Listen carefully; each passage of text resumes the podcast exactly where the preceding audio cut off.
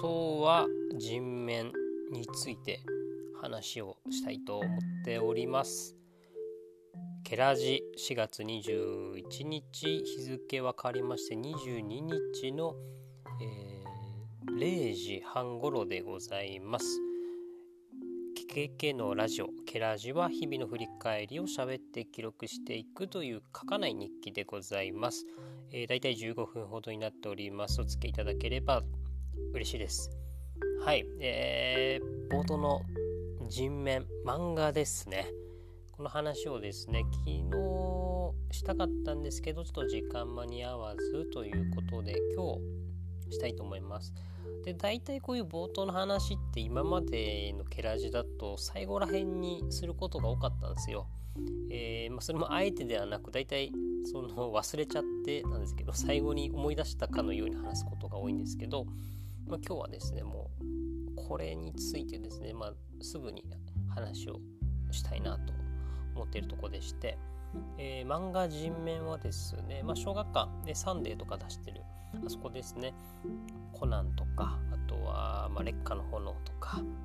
えー、植木の法則とか、まあ、犬やさとかあそこが出しているサンデーの、まあ、ウェブリサンデーウェブリっていうウェブオリジナルの漫画になります。人面。で人面っていうと、まあ、人面犬という言葉がありますよね。人の顔をした犬と。であれにすごくまあ近いと言いますか、えー、内容自体はざっくり言うとホラーパニック漫画になっております。でこれはですねある意味今のこのコロナの状況にもちょっと近いような、えー、まあ、シリアスな感じもあったりはするんですけど、えー、要はあのこの人面っていうのはですね人間の顔を持った動物たちのことを言います。犬だけじゃなくて猫もそうだし鹿もキリンもサイもゾウも全部が、えー、人の顔を持ってしかもそれが人類を駆逐しようと人類を支配下に置こうと、えー、人類に牙を向くわけですよね言葉通り。というような、えー、形でどんどんどんどん人がなぎ倒されていくというようなシーンがですね一巻から出てくるので、まあ、ちょっと心臓弱い方はあんま見れない漫画にはなってるんですけどこれがすごく面白くてですねちょうど昨日まあ今日か、えー、まあ21日まではと無料で全部全話読めたので僕も2日間ぐらいかけてですね、えー、読み終わりましたこれ自体はですねまあえー、物語としてはまあ人面が人間に牙を向くという形なんですけど、まあ、人間もただ黙っているわけじゃありません。ででですね、まあ、主人公が高校生の男の子マサトでございます。でマサトはですね特殊能力がありましてちっちゃい頃からですね動物と話ができる動物と心が通じるというような能力がありました。でまあその分友達はいなかったんですけどねだから昔からサファリパークに通って、まあ、動物と交流を深めるあのまあ友情を深めるみたいなことをやってたわけです。で一時期ですね転校しちゃって、えー、サファリパークに通えない日々があったんですけど7年間ぐらいしてまた戻ってきてでその戻ってきたぐらいの頃高校生ここから物語が始まっていきます。久しぶりにサファリパークに来ました。それって1話ですよ1話。で明日またあの女の子を連れてデート来ようと思うという話を飼育員の方にするわけですよ。でですね。でその女の子っていうのがまあちっちゃい頃から、えーと、幼なじみのひろ瞳瞳です。で彼女と明日動物園で行くんだって言って来るわけですよね。行くわけです。行ったらサファリパーク動物園動物がいっぱいいるはずなのに1匹も見当たらないというとこから事件が始まっていく。すると何か変な動物らしきものがいると思ったらなぜか人間の顔をした動物が出てくる。そして、えー、昔からですね一番仲良かった象がいるんですけどその象の花子に会いに行くとその象すら、えー、顔がついてると人間のしかも自分の目の前で園長を殺すというようなちょっと残虐なシーンがあるんですよね。そこからいろいろな、まあ、ちょっとパニックが始まり、えー、そこの場から離れですね何が起こってるんだってことを整理していくとそのまあ人面っていうところがですね、まあ、そのサファリパーク、まあ、富士山を中心とした、えー、半径何キロ圏内か忘れましたけどそこに動物の王国を作ると、えー、園長という豚の人面がですね豚の人面がリーダーなんですけどそいつが豚動物の王国を作る。そしてこの中では人間を、えーまあ、支配に置くと攻略するみたいな話になってそこでまあちょっと戦いが始まるわけですね。でその国ができた動物公国ができたこのところにはですね大きな空間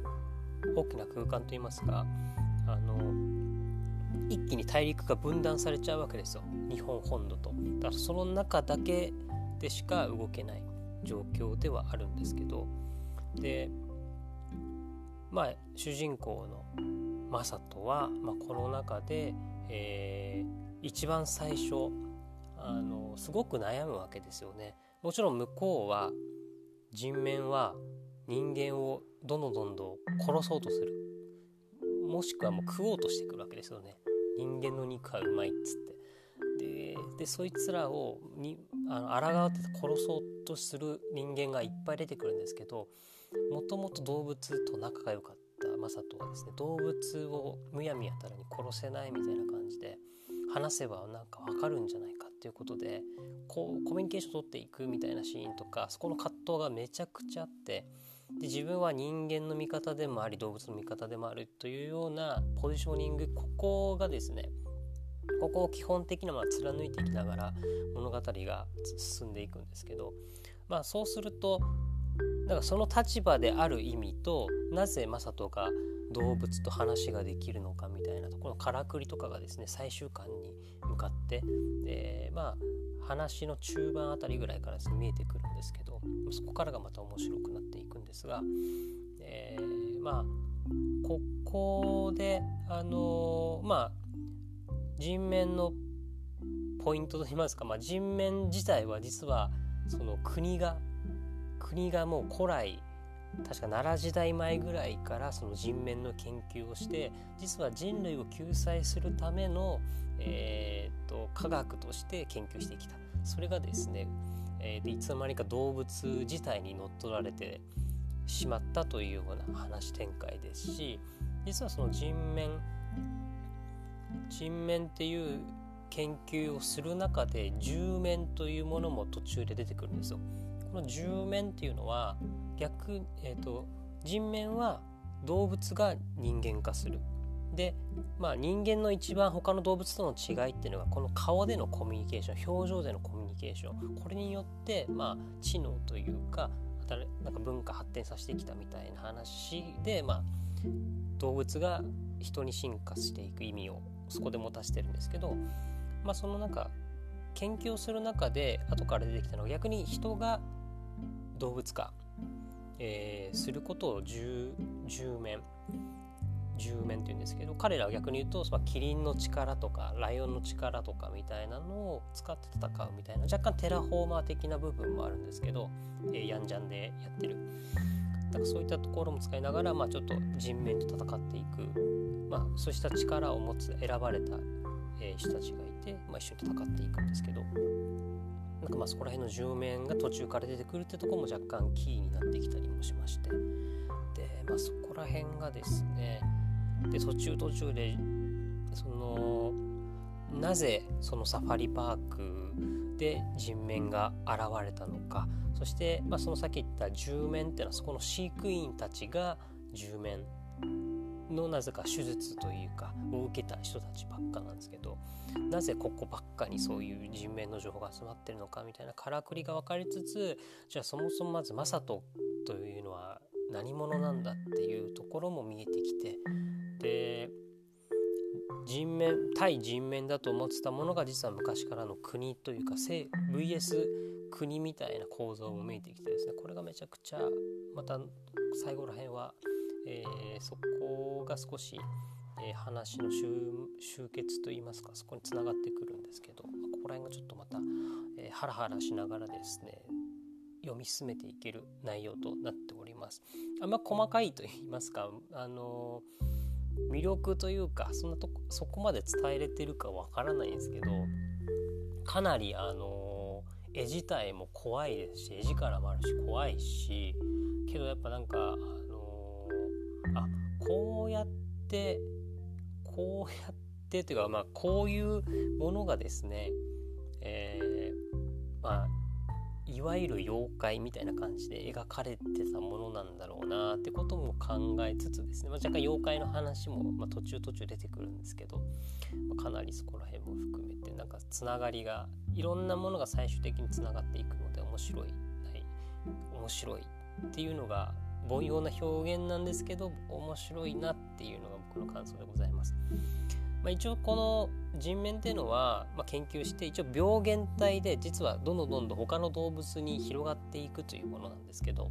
まあ、これも若干コロナの話に近いような感じがしますし、まあ、そういったパニックになった時人はどう立ち向かうかみたいなそういったところも少し、えー、見えてくるんじゃないかなというところがですねかなりあの読んでみるといいんじゃないかと思うところですね。えーサンデーウェブリーアプリ自体はですね無料で取れますし基本1日1話、まあ、プラス広告動画広告とか見れば23話ぐらいまで一気にガッて読んでいけるので、えー、まあ、そんな話数的には130話ぐらいかなだった気がするのでまあ1ヶ月以内に読んでいけるんじゃないかなとは思っております。はい。ですね。そうそう。結局あの最後ら辺になってくるとそのさっき言った人間対人面の構図が少しずつ変わってくるので人面の中にも人間に味方しようとするものとか、えー、まあ、逆もあったりするんですけど人間なんだけどとかなんか、ま、そういったものとか見えてくるのはすごくなんかそのダイバーシティを考えるという意味でもすごくじゃないかなというとこですね。ちょっと付け足しなんですけど。はい。こんなに一つの内容で10分以上も喋ったのはケラジ史上は結構初めてかもしれないんですが、えー、うまくまとめられてない分長くなっちゃいました。はい。まあなんかそんなことをしつつですね今日普通にまああの、まあ、コロナ影響で基本的にはリモートワークということでですね仕事も影響を受けて家で作業をしておりました。でまあパソコンまあパソコンといいますか今の仕事する時に結構意識してたりするのがアナログとデジタル。アナログ作業でいいもの、まあ、紙とペンとか、えー、で大体整理、え、整理というか、まあ、できちゃうものと、まあ、デジタル、まあ、スマホだとかあとはパソコンがないとできないものをデジタル作業、ま、とするんですけど結構なんか今までデジタル作業が多いのかなと思いきや実はアナログでできることをあえてデジタルでやろうとしたこととかも結構あったのでそこを今整理してたりしますね。でまあプライベートの時間でも基本的に朝起きる起きた後あと寝る前ですね今日もこの多分僕は大体いつも23時ぐらい寝るんです。けどその大体1時間前ぐらいとかからはもうなるべくデジタルから離れるということをですね。意識的に今最近はやっております。そういうことでま睡眠の質が上がるっていうのもあるらしいですし。まあ単純にやっぱりそのアナログでゆっくりと考える時間みたいなのをですね最近全然考えまあでき作れてなかった。でやっぱスマホとかなんかパソコンとかの画面ばっかり見てるとなんか思考を奪われてる気が思考停止してるんじゃないかなっていう変な気持ちにもなるのでなるべくその時間は減らしたいし、まあ、なんかどっちかというとインプット消費の時間が多いのでやっぱなんか自分で何か作りたい生み出したい時っていうのはやっぱアナログな時間特にとも紙とペンを手にするっていうことがですね僕の中では結構大事なので最近はそれをすごく意識してますね。あくまでデジタルはツールでしかなく、えー、アナログでかアナログの時間で練ったものを形にしていくものというふうな意識でですねやっていきたいなと思っているところでございます。まあ、と言いつつですね、まあ、一応この、えー、録音もデジタルを大大大活用しているところではあるんですが、えー、まあ、それはご愛嬌くださいというとこですね。はい、だいたい15分ほどでございます。主には人面の話ではありましたが、えー、アナログの勧めではないですが、デジタルデトックスしながらですね、えー、また、ちょっといろいろとこれからの文章であったりとか動画だったり、こういった音声、音声ログだったりとかまたいろいろと作っていきたいと思っているところでございます。はい、今日は以上です。た喋ります。ではでは。